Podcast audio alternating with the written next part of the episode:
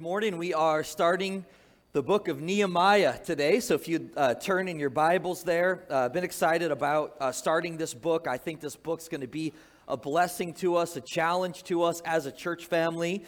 And uh, we're, Lord, Lord willing, the plan is to do a chapter a week from uh, the book of Nehemiah, and we are going to go through this book together.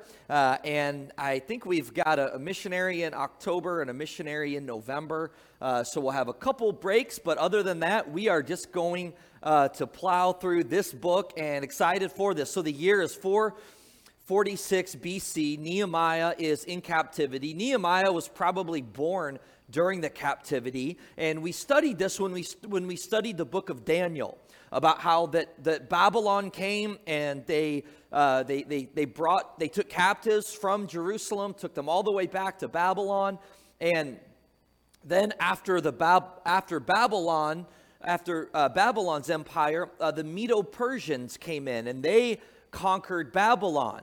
And so we just really know it from history as the Persian Empire. Because even though the Medes started out as stronger, the, the Persians really just absorbed that kingdom and became more powerful. And so this is the setting, right? Nehemiah is a man who is, again, more than likely born during captivity, and he is now serving uh, in the Persian Empire. Well, word's going to get back to Nehemiah about the condition of the city of Jerusalem. The city of Jerusalem, where God's people were, where Nehemiah's people were from. And and it's going to absolutely crush Nehemiah when he hears about the state and the condition of the city of Jerusalem. Nehemiah is really in a pretty good spot. I mean, he's a captive, and obviously he's gone through quite a bit, but I mean, he is now, and we'll, we'll learn about this more in more depth next week, but he is the cupbearer to King Artaxerxes, and he is, he's got, you know, a pretty good job. Now, he's the cupbearer, and part of what that job entailed, it wasn't the only thing, but part of what that job, job entailed was to protect the king if, if someone tried to poison him or assassinate him. Now, Artaxerxes, this guy was no angel. This guy made enemies. This guy was ruthless. This guy killed anybody in his way, including his own family. Uh, so this guy had a lot of enemies. And so if he was going to be poisoned, well, he had a cupbearer, and the cupbearer would go first. Like he would, Nehemiah was that that was his job. And so, yeah, you could say that was a high risk job, but on the other hand, there was a lot of benefits to this job. Nehemiah was comfortable. Nehemiah was was really in a spot in his life where really we would look at that and think, man, he he's okay. He's he's got it made. But yet, Nehemiah is going to hear news about the state of the city of Jerusalem, and it's absolutely going to crush him. And, Nehemiah is going to be so burdened by this news. So, what was taking place was under the Persians, they were allowing groups of Jews to go back to Jerusalem. Now, this happened in a couple different phases. So, there was a man by the name of Zerubbabel, a man by the name of Ezra that we read about in the book of Ezra right before Nehemiah. In fact, Ezra and Nehemiah, for the longest time, that was combined as one book. Um, but we split those books. Well, we didn't do it, but someone split those books up. And, and but, but you can read about how the Ezra and Zerubbabel these were men that led people back to Jerusalem from captivity. And it was really under Ezra that, that uh, the worship of God uh, began to then come back in Jerusalem. And, and you just see in God's providential plan that He was going to rebuild this city, Jerusalem. He was going to rebuild the, the city of God's people there in Jerusalem. But before the rebuilding of the city was going to take place, 14 years prior, a man by the name of Ezra is going to go, and Ezra is going to be primarily responsible to lead God's people back to worship again of the one true God. And so you see different waves of the cap some of the captives going back and under Ezra the temple was repaired worship was restored and what we see is a principle here that worship of the true God is what is foundational for the society that God wants for people to have. a nation's culture and laws and norms. It flows from the religion of the people in the city. If you want a city that's honest and industrious and just and good, that city must first worship the God of heaven. And this is why Ezra goes years prior, before Nehemiah, to restore the worship of the one true God. So Ezra's back, Zerubbabel, even before that, goes back. And now, 12 to 14 years after that, Nehemiah is going to get word from one of his friends, or could, could be his actual physical brother, or just a, a, a, a friend, a close uh, person to Nehemiah. Hananiah is going to tell, tell him about the state of the Jews there in Jerusalem. And it's going to absolutely crush Nehemiah and shatter him. Now, this shouldn't have been uh, new news to Nehemiah. I mean, the city had been in disrepair and disarray for almost a hundred years at this point. I mean, under Ezra, they kind of started to rebuild the wall, and then they had to stop that this, with the different uh, circumstances. And so this shouldn't have been just really shocking news to Nehemiah. But yet, when he hears details, when he actually hears firsthand from someone who, who, who is aware of what's going on, this news is going to absolutely break his heart. His heart is then going to get stirred and broken, which is going to lead Nehemiah to prayer and going to then lead him to action. And what we're going to find about Nehemiah is that he is going to be willing to risk everything to follow the call of God. That Nehemiah is going to be willing and is willing to sacrifice much to go to build something out of just ruins. See, there were no comfortable jobs that were awaiting in Jerusalem. I mean, nobody was really just signing up to get transferred there. Uh, there was nothing but a pile of rubble and ruins in Jerusalem. But yet, God is going to call Nehemiah out of this place of really comfort and ease to go and to rebuild this city. God's going to call him to leave the comfortable, to step out, and to do what God is putting on his heart to do. And a lot of times that's how God works, isn't it? That God will disrupt our comfort. God will disrupt what's just the normal flow of life when He calls us and He leads us to do something. Many times, many times it means to leave what's comfortable.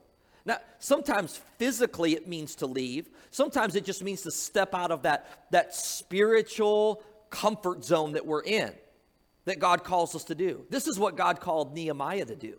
This is often what God calls us to do to step outside of what we're used to, step outside of what we've grown comfortable doing, and to step out and follow God's call.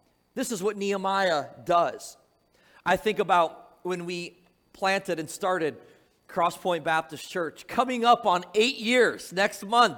We'll celebrate eight years as a church. And I, I remember some of the conversations that I had with people when we were looking to plant. Conversations with some of you that are in this room, some, some that'll be in the room at 11 and I remember in those conversations trying to convince people to come and help us plant Crosspoint. I mean, I don't think I used those words. It was more like, would you pray about this if God would lead you to do this? But deep down, I was like, man, we need some help to start Crosspoint. And, and I remember those conversations saying, you know what? I have nothing to offer you, and I have no promises for you. I don't know how long it's going to take. I don't know if it's going to be successful. I don't know if it's going to fail or not. I don't know if this, I, I, but I felt and deep down knew that this was God's call and this was God's leading. So I knew that God had something for us, but I didn't know exactly how that would look. And we came almost eight years ago. We came with a few people, not a lot of people, no building not very much resources, definitely not much money. Here's a picture of the very first Bible study that we had. It was in our house. We didn't even have a space yet. This was in I think the Van Wise cut out early before the picture, maybe they were gone. But this is what this is what the our, our church started with. That was the very first Bible study that we had. Now half of these guys we sent over to Rock Island to plant a church. But this is where we started. We didn't have much, but we had a burden, we had a call of God to come to this city, to plant a church here in this city. We started out, I think there's a picture of our first service. This is one of our first services at the hotel. And I was trying to look through the pictures and find a, uh, this was actually a, a preview service, I think, before, right before our grand, grand opening Sunday. I was trying to find some pictures of just like a typical week there at the hotel where, you know, there wasn't a lot of, of people. But you know what? those aren't the pictures you post on social media, right? You only post the ones when the room is full. So I found one of the preview service, but I remember some of those weeks, no, no, joke, like a few minutes before service was starting, and there wasn't that many people. Some of you guys remember that. There weren't that many people. I remember, you know, frantically going out to the hallway and pacing and looking out the doors, wondering, like, is anybody going to come?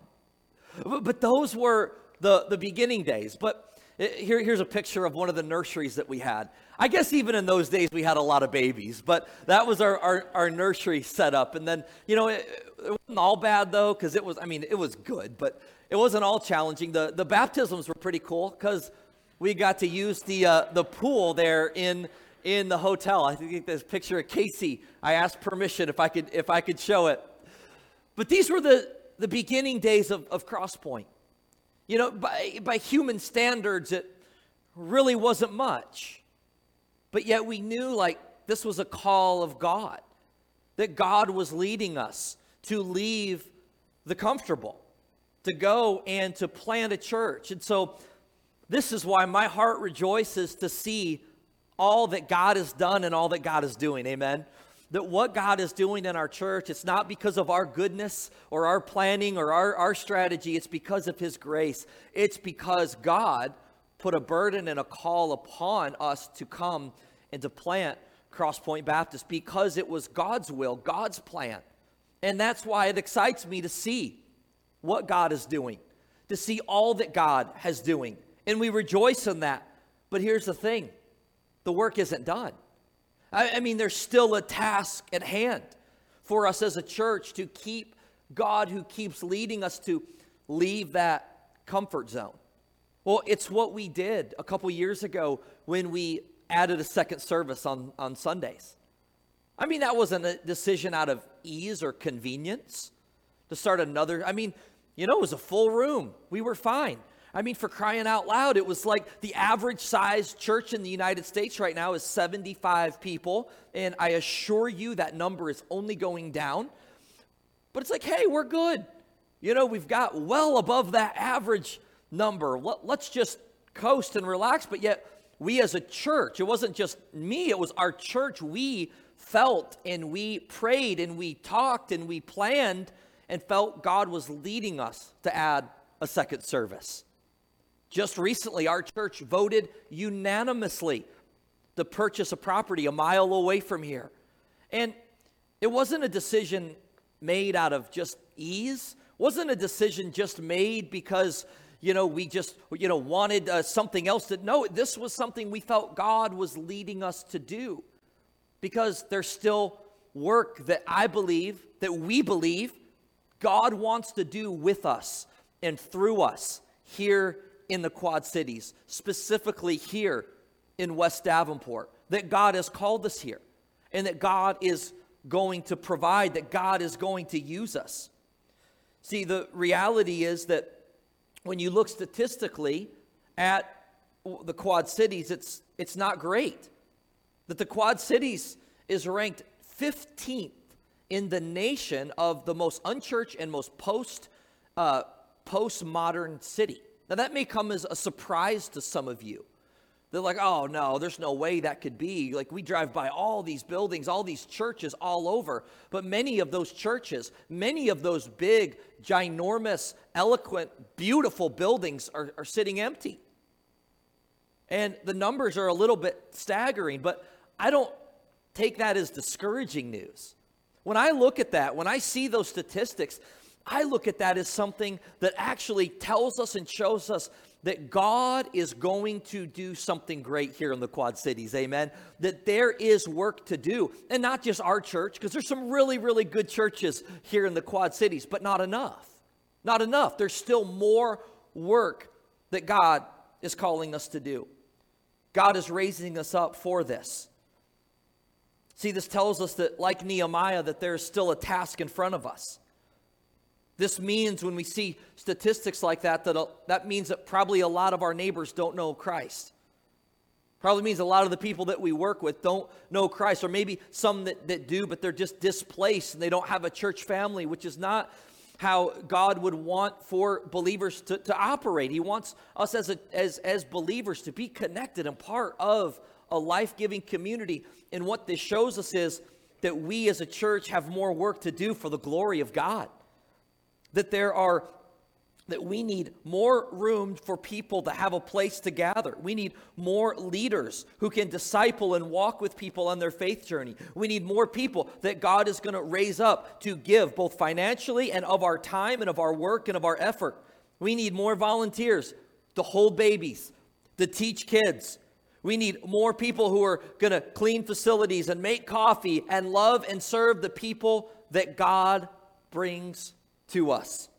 See, there's a mountain to climb, there's a wall to build. Not a physical wall, but we do have a church to build, a building to build. And God's going to do it. And God's going to God is going to provide for it. Why? Because there's still souls that need to be saved. There's still a work of God that I believe is going to happen here in our city. And here's the thing God may do it with a great sweeping revival where just in the matter of months, or a year, a great awakening happens. God's done that in the past. God can do that again if that's what God chooses to do. Or it could just be that, like the efforts of Zerubbabel and Ezra and Nehemiah, it's going to be over about a hundred year period before the city and the temple and the wall is rebuilt. Now, once Nehemiah starts on the wall, it goes quick, but the overall effort of this city being restored many, many scholars think that this was over a period of about 100 years. See, it wasn't going to happen overnight. And many times, God moving and working, it's not just an overnight thing, it's over a process of time, of God's people being faithful to God's cause. There's ups and downs during that time, but yet God is moving and working. And God calls us not in the exact same way like Nehemiah, but similar in the sense God calls us to rebuild things that are broken. And this kind of work requires churches to have a multi generational vision that's going to include our children and our grandchildren.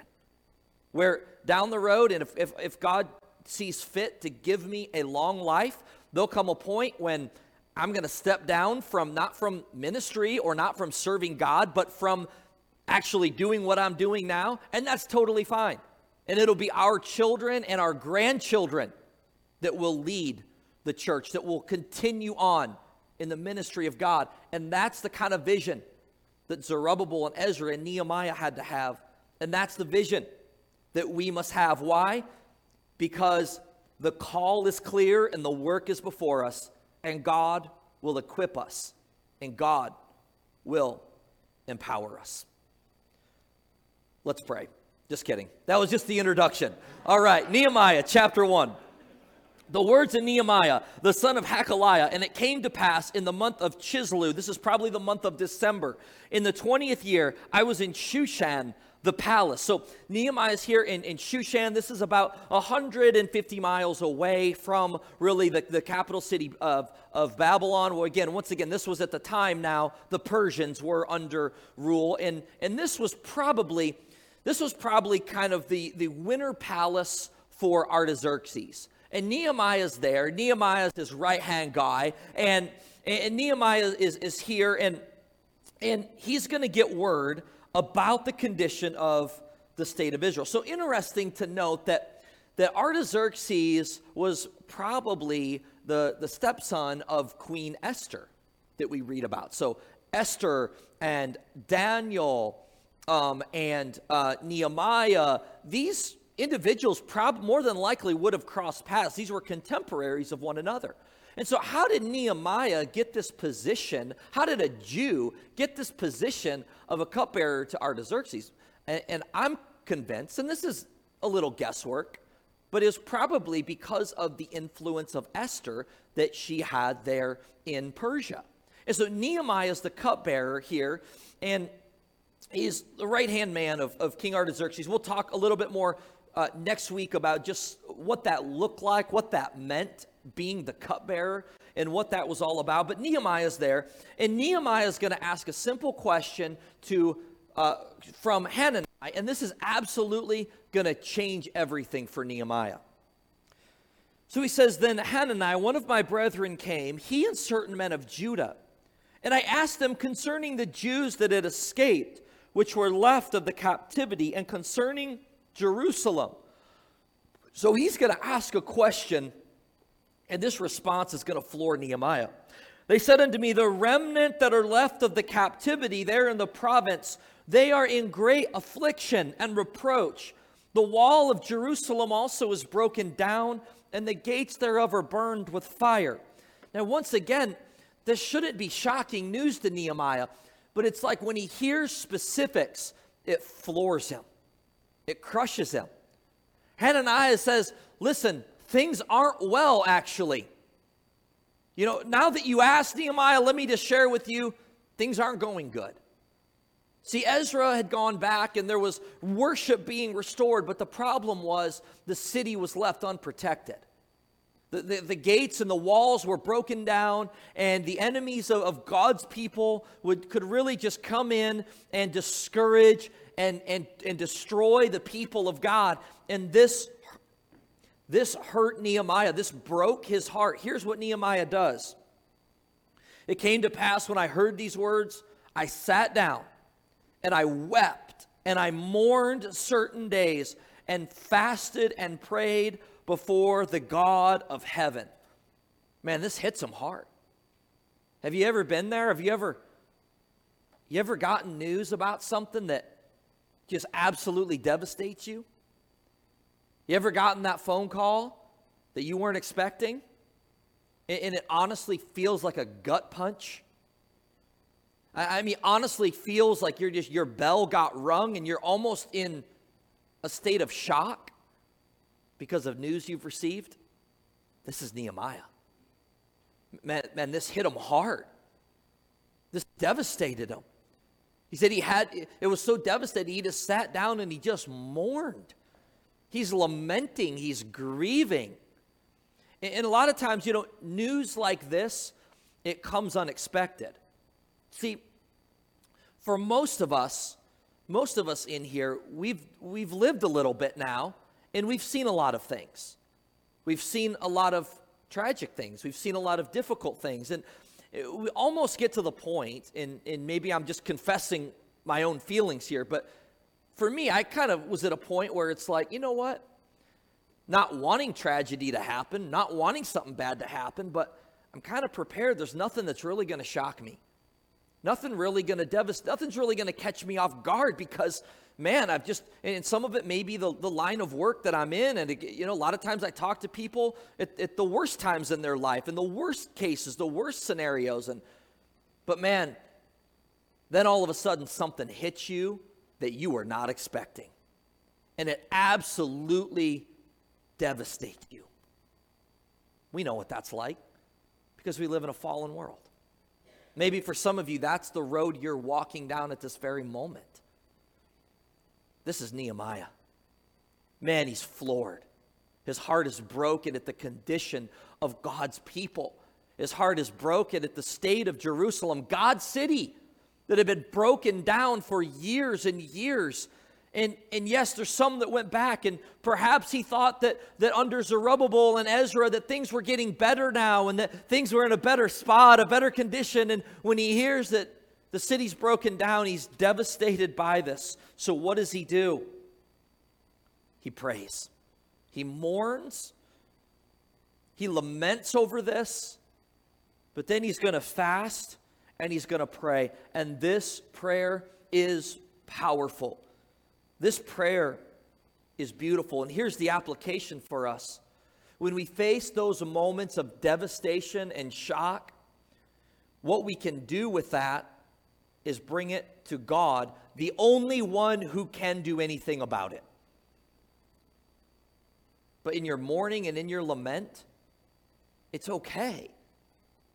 Like you don't have, in, in fact, it's almost it's almost dangerous and bad if you don't experience that lament. If you don't experience and express that grief, there's nothing wrong with expressing that grief. There's nothing wrong to be to, to, to, feel the pain of living in a broken world. There's nothing wrong to mourn, to weep over people, and this is what Nehemiah is doing. But Nehemiah didn't stop with that. Nehemiah is going to go to God. He's going to fast, he's going to pray. And what we find here in these next few verses is one of the most powerful prayers that we read in Scripture. And this prayer is something that's going to tell us a lot about what Nehemiah thought and knew about God. He says this, I verse number 5, he said, "I beseech thee, O Lord God of heaven, the great and terrible God." And word terrible here, another word could be awesome. And yet that's not even sufficient because we use that word very flippantly and, and, loosely, I should say. Like, oh, that's awesome. Like, it's really not awesome. Awesome is this is amazing. This is in awe. Uh, and, and that's the word that, that Nehemiah uses here. Yahweh is the Hebrew word. It means to stand in amazement and awe. And Nehemiah is approaching God recognizing who God is recognizing who God is. And what this tells us is this that after all Nehemiah had gone through, after all Nehemiah had experienced being in a godless pagan nation, working for a godless, pagan, vicious, bloodthirsty king, seeing all that, experiencing all that, Nehemiah had not lost his faith in God. Because Nehemiah is approaching God in prayer. He's saying, O Lord God of heaven, the great and terrible, or the great and awesome God that keepeth covenant and mercy for them that love him and observe his commandments. So we see that he is dependent upon God. He knew that in this situation, only God could help. Only God could do something about this. And in prayer, that's what it does. It, it, it not only uh, it, it not only causes us to go to God, the one that can change things, the one that can change people, but it is also an acknowledgement that we, before God, are humbly saying, God, this is way bigger than me. You are mighty. You are powerful. You are awesome.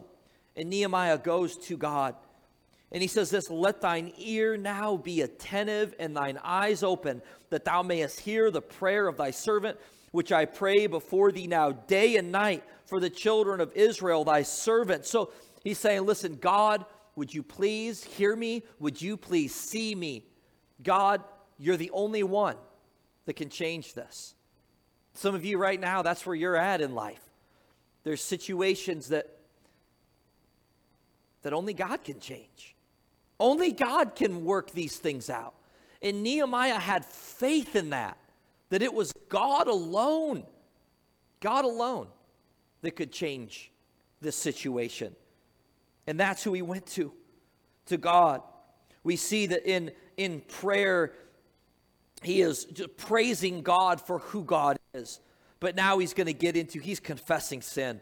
He says, and confess the sins of the children of Israel, which we have sinned against thee. Both I and my father's house have sinned. We have dealt very corruptly against thee, and have not kept the commandments, nor the statutes, nor the judgments which thou commanded thy servant Moses. So, what we see here is a tremendous leadership principle in the life of Nehemiah. He is a leader that is taking responsibility. I, I mean, think about this. Nehemiah wasn't the one responsible for years and years ago, God's people going into captivity. I mean, he was probably not even born. If he was, he would have been extremely small, but more than likely, he was born during the captivity. I mean, this isn't his fault, but yet Nehemiah has taken responsibility. This is what good leaders do. This is what godly leaders do. They don't shift the blame to everyone else. That maybe you've worked for somebody like that where it was just they, they constantly blamed everybody else for the bad, but then they took all the credit for the good. Yeah, you ever work for somebody like that? It's probably really frustrating. That's not a good leader. That's not a godly leader. That's not what Nehemiah is doing. Nehemiah is saying, Yes, I'm, I'm burdened about the sin, the sin of, of the Jews, but he's saying, But not they, we. We. He's saying, You know what? In me and my father's house, we're just as guilty. We're just as guilty of this. Now, I'm not saying that it, it's things are necessarily your fault that you need to be the scapegoat for something that you didn't do. However, leaders take responsibility and say, you know what? It may not be my problem, but I'm making it my problem because I have a burden in my heart because I truly care about the people of God. And this is Nehemiah. Nehemiah is confessing sin. And this shows, by the way, this shows great humility by admitting and confessing sin. But then we see his prayer. We see this confidence in his prayer. He says, Remember, I beseech thee the word that thou commandest thy servant Moses, saying, If he transgress, I will scatter you abroad among the nations. But if he turn to me and keep my commandments and do them, though they were of you cast out unto the uttermost part of heaven, yet will I gather them from thence. I'll bring them to the place that I have chosen to set my name there. So now Nehemiah in his prayer, he is confident in God. He's remember or he's reminding God of his promises. Not because God needs reminding, not because God has forgotten, but see, we see this is powerful in prayer where Nehemiah is agreeing with God, agreeing with God's word, and he is in prayer acknowledging that he knows the promises of God because Nehemiah knows that God is a covenant keeping God. In other words, God is a God who keeps his promises. So, what that tells me, what that tells you is this that yes, God kept his word to his people thousands of years ago, and we have the same covenant keeping God for us today. Now, some of the promises specifically made to Israel, I'm not saying that we can claim every one of those promises, but the application still rings true that God is a faithful God, that God is a God who is a covenant keeping God, that God is a God who keeps his word. And Nehemiah is praying now with confidence, saying, God, you're a covenant keeping God. And Nehemiah is quoting scripture from Exodus and also from Leviticus. He's saying, God, I, you made this promise to us. You made this promise to us. And he said that, that if we didn't keep your word, that you would scatter us. But he's reminding him, saying, God, we have disobeyed. In Leviticus 26, Deuteronomy chapter 30, God says to his people, Listen, if you follow me, you keep my commandments, you follow my, my ways, you're gonna, there's blessings. But if you turn away from me, if you serve other gods and you worship other gods, it, I'm going to come to you. And if you don't repent and you keep going down this path, I'm going to allow other nations to come in and, and I'm going to scatter you. But, but if you will repent, if you will confess, he says, I'm going to restore you. And this is the, the promise that Nehemiah is claiming. This is the promise that Nehemiah is holding on to. The, hundreds of years prior, where God made this covenant, made this promise to Moses. In Leviticus and Deuteronomy, Nehemiah saying, God, we've disobeyed you, we've been scattered been in captivity, but God, I am confessing, it's starting with me, that I am confessing, I am repenting. And he's asking God to restore them. He says, if you return to me and keep my commandments and do them. These promises is it's a conditional promise. And Nehemiah is saying, God, we confess. God, we repent. Verse number 10, he says, O Lord, I beseech thee, let thine, let thine ear be attentive to the prayer of thy servant and to the prayer of thy servants who desire to fear thy name. He's saying, and he uses, he keeps using this phrase God, we're your servants. We're your servants. He's recognizing who God is, he's recognizing who he is.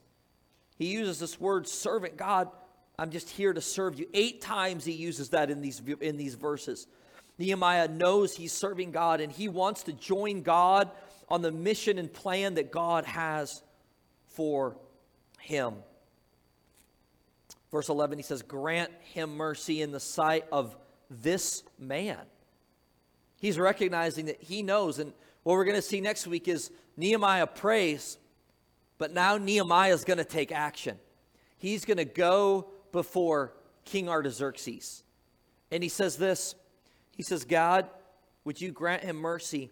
Would you grant me mercy in the sight of this man?